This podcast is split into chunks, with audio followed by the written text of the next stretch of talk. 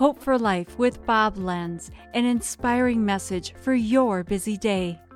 The Bible says in James three seventeen, "But the wisdom that comes from heaven is first of all pure, peace-loving, considerate, submissive, full of mercy and full of good fruit, impartial and sincere."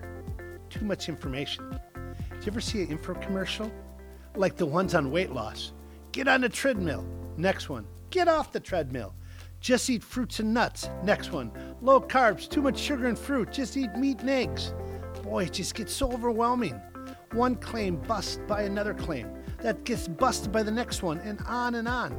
How can anyone know what information becomes knowledge when it's constantly changing?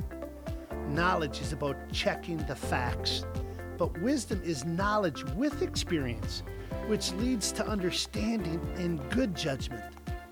Wisdom is knowledge applied. God is the God of all wisdom.